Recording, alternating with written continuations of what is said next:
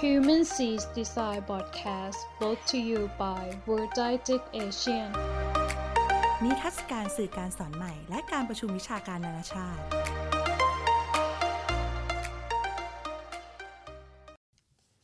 สวัสดีครับ ยินดีต้อนรับสู่ Human c d ชัย Podcast นะครับ คุณอยู่กับสกลทีลาวรันยูนะครับ วันนี้เราก็จะมาคุยตอนพิเศษนะครับ ก็คือเป็นเรื่องเกี่ยวกับงานวิจัยนะฮะวันนี้ผมจะเอางานวิจัยเนี่ยมาย่อยให้ท่านฟังแบบง่ายๆนะครับ ชื่อว่าเรื่องเรื่องเกี่ยวกับ review on user interface design นะครับ principle นะครับ to increase software usability for user with less computer literacy นะฮะอันนี้เขียนโดย Ali Darejeh นะครับ แล้วก็ Dalbir นะครับ Singh นะครับชื่ออันพอสมควรยากพอสมควรนะครับ เพราะว่าเป็นคน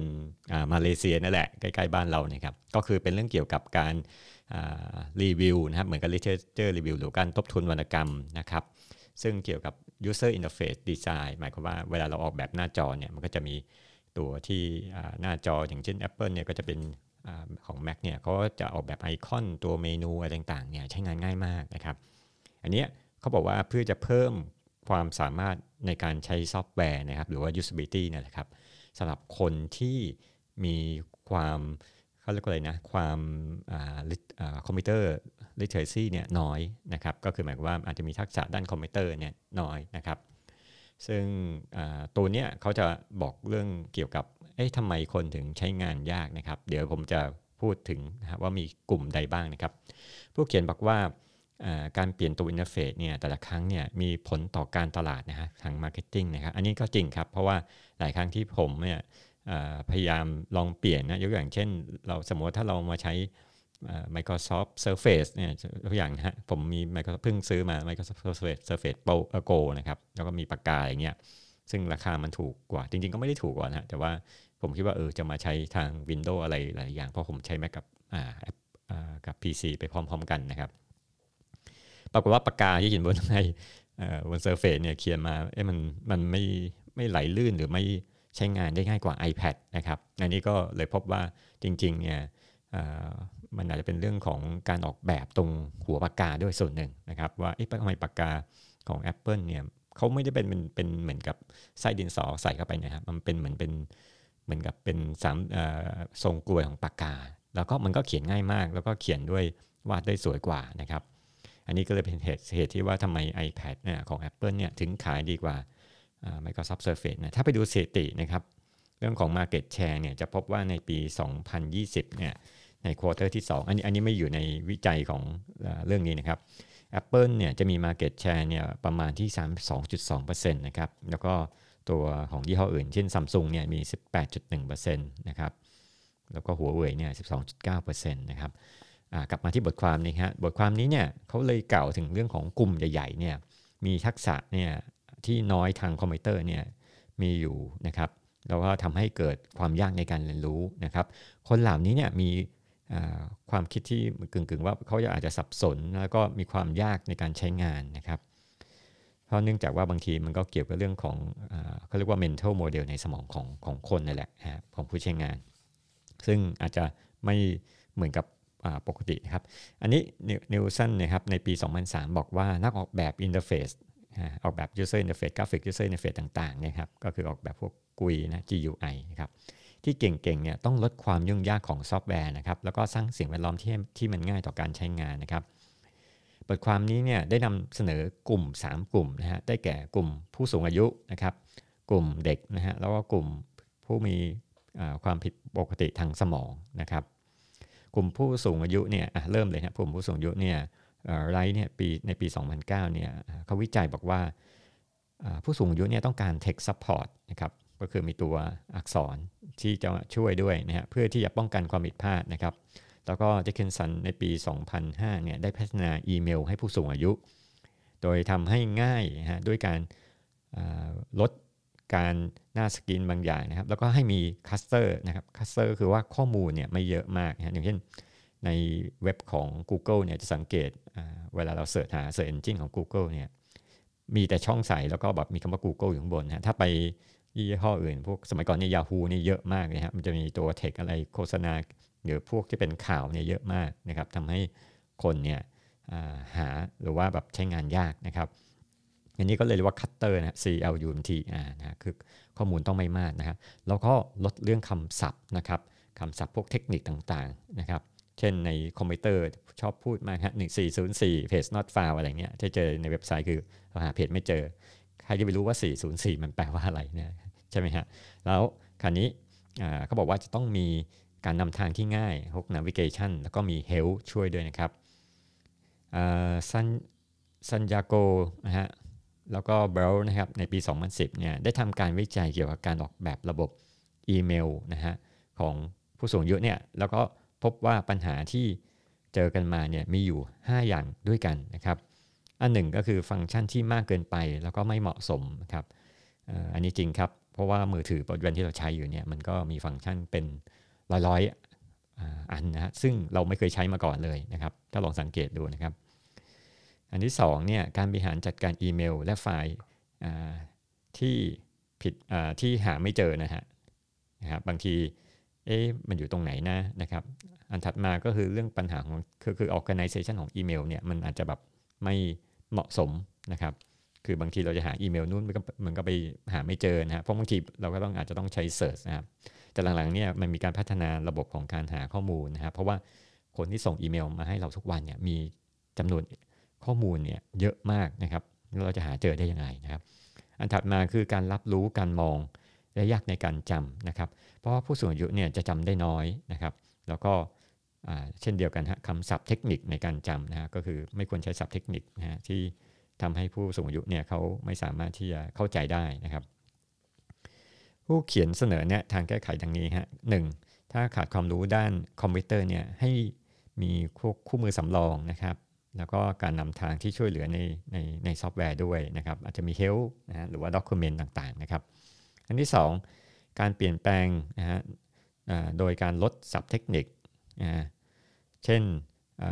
เพราะว่าเขาโทษทีเขาจะมีการเปลี่ยนแปลงทางด้านสมองนะฮะเพราะฉะนั้นเนี่ยให้ลดศัพท์เทคนิคด้วยนะครับ ให้ลดความวุ่นวายของหน้าจอนะครับ แล้วก็มีการนำทางที่ชัดเจนนะครับ แล้วก็อันที่3เนี่ยปัญหาเรื่องความจำนะครับ ให้ใช้ฟังก์ชันคล้าย ๆ กันนะสำหรับงานที่แตกต่างกันนะครับ แล้วก็ใส่คำอธิบายที่เป็นตัวอักษรในเครื่องมือนะอันนี้ผมเคยเห็นนะครับพวกสมมติเราเอาเมาส์ไปจ่อบางจุดเนี่ยมันก็จะมี tool tip ซึ่งเป็นตัว text ขึ้นมาเพื่อให้เราอ่านได้ว่า อ๋อ ฟังก์ชันของตัวปุ่มนี้เขาทำหน้าที่อะไรกันนะครับ คราวนี้เนี่ย พูดถึงอีเมลเนี่ยผมเคยออกแบบอีเมลให้ให้เด็กด้วยนะครับ ซึ่งเราจะพบว่าผู้สูงอายุกับเด็กเนี่ยก็จะมีลักษณะคล้ายๆกันในเรื่องของความจำหรือความซับซ้อนอะไรเงี้ยเพราะฉะนั้นเนี่ยเด็กเนี่ยเขาจะออกแบบตอนที่ผมออกแบบเนี่ยจะมีตัวของอีเมลที่เป็นภาพคือมีเมลมีแบบมี mailman นะเพราะว่าเด็กเนี่ยเขาจะมีประสบการณ์น้อยกว่านะครับยกอย่างเช่น Microsoft พวก Office อะไรต่างๆเนี่ยเขาใช้พวกคลิปใช่ไหมฮะเป็นจดหมายอะไรเงี้ยซึ่ง ซึ่งเนี่ยมันอยู่บรรยากาศหรือ metaphor ต่างๆเนี่ยมันอยู่ในชีวิตประจำวันของผู้ใหญ่ไม่ได้อยู่ในชีวิตประจำเด็กนะเพราะเด็กไม่เคยทำงานในออฟฟิศมาก่อนนะฮะจะให้เขาเข้าใจเหมือนกับผู้ใหญ่ว่าอ๋อมันส่งอีเมลอย่างนี้นะผมเลยออกแบบที่มันมีนกกระสามาเอาจดหมายมาแล้วก็มีมีเมลแมนไปส่งจดหมายด้วยอะไรเงี้ยก็เด็กเขาจะเข้าใจอ๋อมีการส่งจากจุดหนึ่งไปจุดหนึ่งนะอะไรเงี้ยจากบ้านหนึ่งไปบ้านหนึ่งนะครับ เขาบอกว่าการออกแบบซอฟต์แวร์ให้ทุกกลุ่มเนี่ยอาจจะเป็นไปได้ยากนะฮะดังนั้นเนี่ยต้องมีการออกแบบซอฟต์แวร์ตามความต้องการของเด็กด้วยนะครับ อันนี้เรียกว่า user center design นะครับซอฟต์แวร์ที่ทำมาส่วนใหญ่สำหรับผู้ใหญ่ทั้งนั้นนะฮะดังนั้นเนี่ยเด็กอาจจะทำไม่ได้นะครับว่าทักษะและ preference เนี่ยต่างกันนะครับ Nielsen เนี่ย2010นะครับเขาบอกว่าปฏิสัมพันธ์ของเด็กเนี่ยแบ่งได้ตามอายุและความสามารถทางสมองเนี่ยออกเป็นนะครับที่เป็นเด็กขนาด young เลยนะครับ3-5นะครับคือเด็กรุ่นใหม่ๆนะครับรุ่นแรกนะครับ แล้วก็ mid range เนี่ยหกถึงแปดขวบ แล้วก็ older เนี่ยเก้าถึงสิบสองขวบนะครับ แล้วก็เขาบอกว่าเด็กเนี่ยชอบแอนิเมชันแล้วก็เสียงนะครับสองเนี่ยเราควรออกแบบเทคเนี่ยให้มีขนาด 14 point นะครับ อันที่3เนี่ยเด็กไม่ชอบอ่านเทคข้อความนะครับ อันที่4เนี่ยเด็กชอบทดลองหลายตัวเลือกนะครับ อันนี้เนี่ยเขาแล้วก็มีแกรมเมนนอนนะครับในปี 2001 ได้วิจัยว่าเด็กอายุ 4-8 ปีเนี่ยต้องการพวก visual เมนูนะครับก็คือเมนูที่เราสามารถที่จะเห็นเป็นภาพนะครับแล้วก็มีไอคอนเพื่อให้เขาสามารถเข้าใจซอฟต์แวร์ได้ง่ายนะครับแล้วก็2เนี่ยต้องสร้างระบบเปิดที่ปรับเข้ากับตัวเด็กนะครับแล้วว่าวัฒนธรรมแบ็กกราวของเด็กด้วยนะครับเด็กฝรั่งกับเด็กไทยเนี่ยมันไม่ไม่เหมือนกันนะฮะเพราะเด็กฝรั่ง เขาก็จะมีภาษาพูดหรือว่ามีกลุ่มอะไรเขาในการที่เด็กไทยก็มีอีกแบบหนึ่งฮะอย่างยกอย่างเช่นเด็กไทยก็จะไม่เคยอะไรนะไม่เคยกล้าถามหรือโต้ตอบมากนะครับส่วนเด็กฝรั่งเนี่ยเขายกมือถามในห้องประจำนะครับ อันนี้อันที่3เนี่ยสร้าง interactive UI นะฮะโดยใช้ animation เสียง แล้วก็แหล่งกล่องข้อความนะครับก็อันนี้ก็คือพูดถึงว่ามันสามารถที่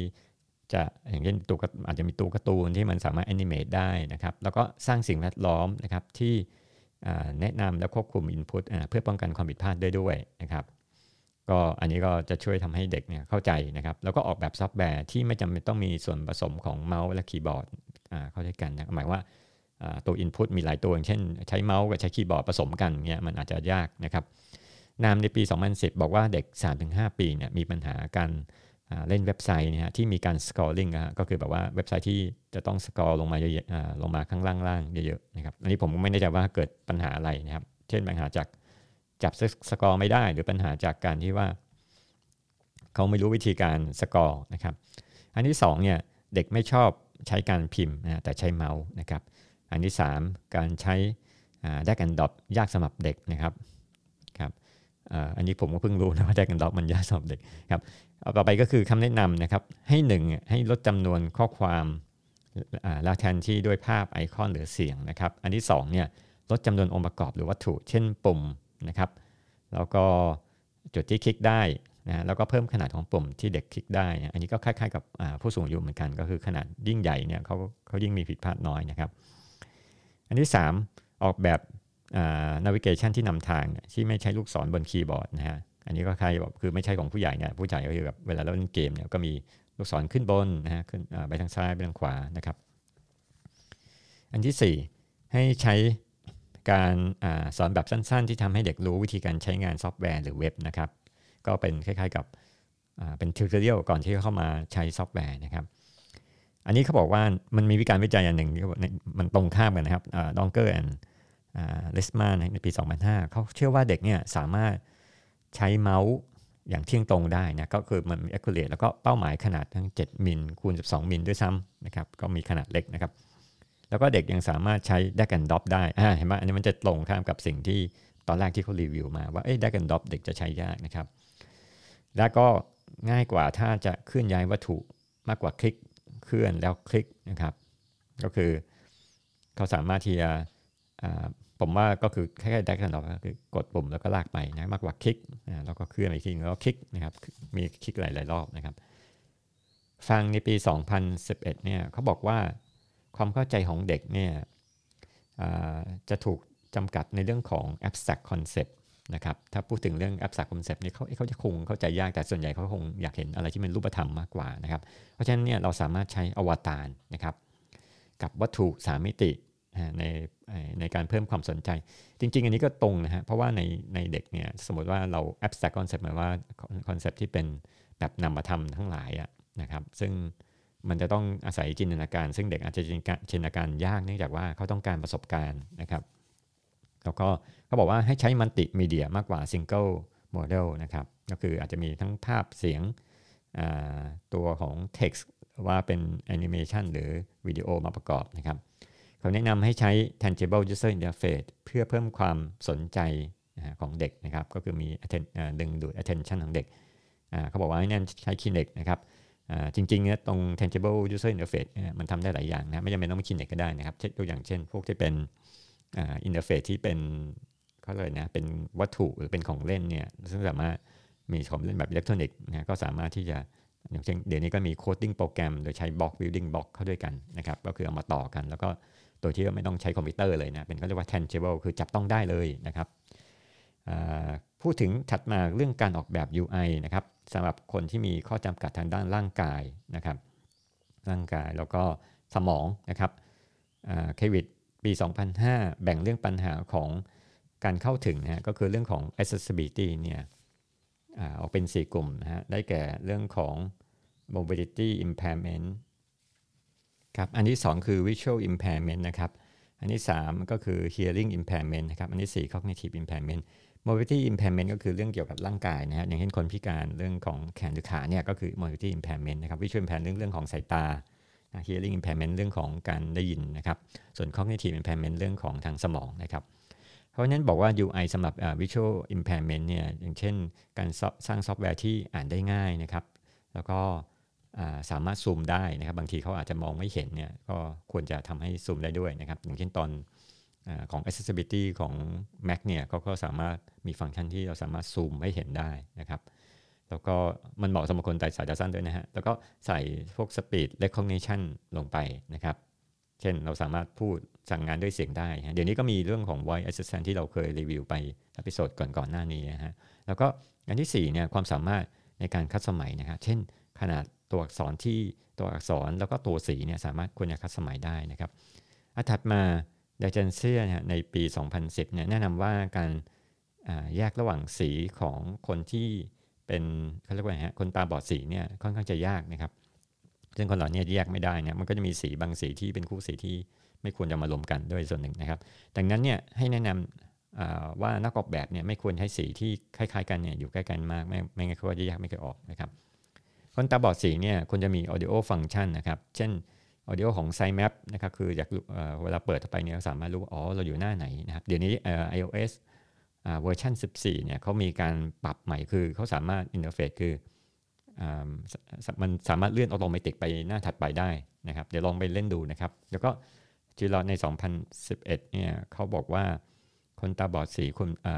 ควรจะอันนี้ฟังก์ชันเนี่ยก็คือให้ออกแบบเว็บนะโดยใช้ text only version นะครับอันนี้ก็คืออาจจะแบบเอ๊คนเกี่ยวกับเรื่องปัญหาปัญหาเรื่องตาบอดเนี่ยมี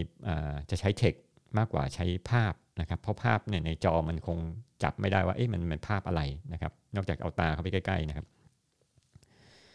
อันนี้ก็จะตรงข้ามกับเด็กใช่ไหมฮะที่เด็กเนี่ยก็จะเน้นเรื่องว่าจะเน้นที่ภาพเทคน้อยๆนะแต่ว่าคนที่เป็นตาบอดนะครับ หรือว่าอะไรต่างๆเนี่ยเขาจะเน้นที่ text นะครับ อันที่ 2 ให้มีตัวเลือกของ text นะครับบนวัตถุที่เป็นภาพ อันนี้ก็คล้ายๆกับคนแก่นะต้องมี tooltip ที่แบบว่าเอาเมาส์แหย่เข้าไปเสร็จมันก็จะโผล่ขึ้นมาตัวอักษรใหญ่นะครับ อันที่ 3 มีเทคบนวิดีโอนะครับอันนี้ก็คล้ายๆกับที่ YouTube เนี่ยจะมีแคปชั่นหรือซับไตเติลอยู่ข้างล่างเนี่ยครับเวลาเราดูเนี่ยเราไม่จำเป็นจะต้องเขาเลยนะฮะคือสามารถเห็นว่าเขาพูดอะไรได้โดยไม่ต้องเปิดเสียงนะนี่เหมาะสำหรับคนหูหนวกด้วยซ้ำนะครับ อันถัดมานะครับ พยายามแบ่งเนื้อหายาวให้ออกมาเป็นสั้น ๆนะครับ ก็ไม่เพราะว่าอันนี้ก็คือสำหรับคนที่เป็นอันถัดไปก็คือเรื่องเกี่ยวกับคนที่มีอาจจะมีพิการทางทางสมองด้วยนะครับ อันนี้เขาเรียกว่าเขาเลยบอกว่าตรงนี้เป็น enhanced text user interface หรือ ETI นะครับ ที่มันใช้งานมากกว่า GUI นะ GUI คือ graphic user interface ที่คนทั่วไปใช้นะครับ อันนี้มาถึงเรื่องของ UI สำหรับ คนที่เป็นทาง cognitive นะฮะแล้วก็ learning ability นะครับหรือว่า CLD นะทางเรื่องสมองแล้วก็การเรียนรู้นะครับมี 2ออย่างนะครับ เช่นคนที่เป็นออทิซึมนะครับ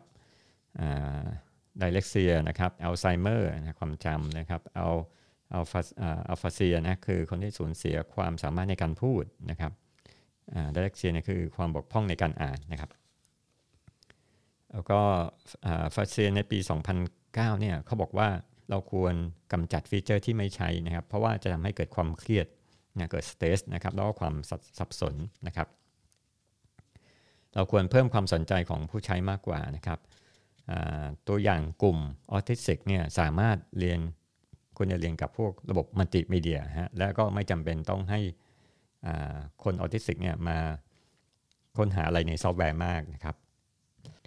เพราะว่าถ้าถ้ามีอ่า investigation ของคนออสิหมายว่าคนออสิต้องมานั่งค้นหานู่นนี่เนี่ยเยอะเนี่ยมันจะลำบากเขานะครับ โอเคนะครับก็สรุปในการวิจัยทั้งหมดการรีวิวทั้งหมดเนี่ยมีอะไรบ้างนะครับ ซึ่งบางทีเนี่ยของ UI บางอย่าง ก็จะมีอะไรที่มันเป็นอะไรเนี่ยซ้ำๆกันนะครับ pattern ที่ระหว่างคนระหว่างเด็กผู้ใหญ่นะครับ หรือว่าคนผิดปกติทางกายและสมองนะครับ สรุปได้คือ 1. ให้กำจัดฟีเจอร์ที่ไม่จำเป็นออกนะครับ ฟีเจอร์ไหนที่มากไป แล้วก็ไม่ได้ใช้ก็ให้กำจัดออกซะนะฮะเพราะว่าไม่งั้นเดี๋ยวมันจะทำให้เกิดอย่างที่บอกมี stress มีเรื่องของการหลงทางอะไรต่างๆ error ต่างๆ มากมายครับ อันที่2เนี่ยออกแบบ interface ที่ไม่ต้องให้ผู้ใช้เนี่ยสำรวจมากนะครับ ไม่ต้องแบบแก้ไขหรือว่าแบบต้องมานั่งดูหาปัญหาว่าคืออะไรนะครับ อันที่3นะครับใช้ปุ่มที่ใหญ่นะครับหรือว่า combo box ที่ใหญ่นะครับไอคอนใหญ่หรือฟอนต์ตัวที่ใหญ่เนี่ยอันนี้เหมาะกับเด็กกับผู้สูงอายุนะครับหรือแม้กับคนที่ทางพิการทางสายตาเนี่ยก็จะดีตรงตรงนี้ฮะตัวใหญ่ด้วยนะครับ จริงๆคนพิการสายตานี้เขาบางทีเขามองเห็นบางจุดนะครับ ไม่ใช่แบบว่ามันมองไม่เห็นเลยนะครับ ถ้าเอาโทรศัพท์มือถือมาใกล้ๆเนี่ยเขาเขาสามารถเห็นอะไรเบอร์บอร์บางได้ได้ด้วยเหมือนกันนะครับ อันที่ 4 อย่าใช้คำศัพท์เทคนิคเกี่ยวกับด้านคอมพิวเตอร์มากนะครับ อันที่5เนี่ยก็มี customization สำหรับตัวอักษรสีนะครับแล้วก็ขนาดของฟอนต์อะไรต่างๆนะครับ อันที่6เนี่ยใช้คำอธิบายที่เป็นเทคนะสำหรับผู้สูงอายุนะครับแล้วก็คนตาบอดนะครับ ก็คืออเพราะว่าเทคเนี่ยมันสามารถเป็นเสียงได้ด้วย มันแปลงไปแปลงมาระหว่างเทคกับเสียงนะครับแต่ถ้าใช้ภาพเนี่ยมันจะแปลงไม่ได้ อันที่ 7 ใช้ graphic object นะครับเช่นอวตารหรือไอคอน เพื่อเพิ่มการดึงดูดของซอฟต์แวร์ เพื่อดึงความสนใจของเด็กนะครับโอเคนะครับ วันนี้ก็ขอจบ เรื่องของการตรงนี้นะครับ เรื่องของวิจัยนะครับ แล้วก็ติดตาม episode หน้านะครับ สวัสดีครับ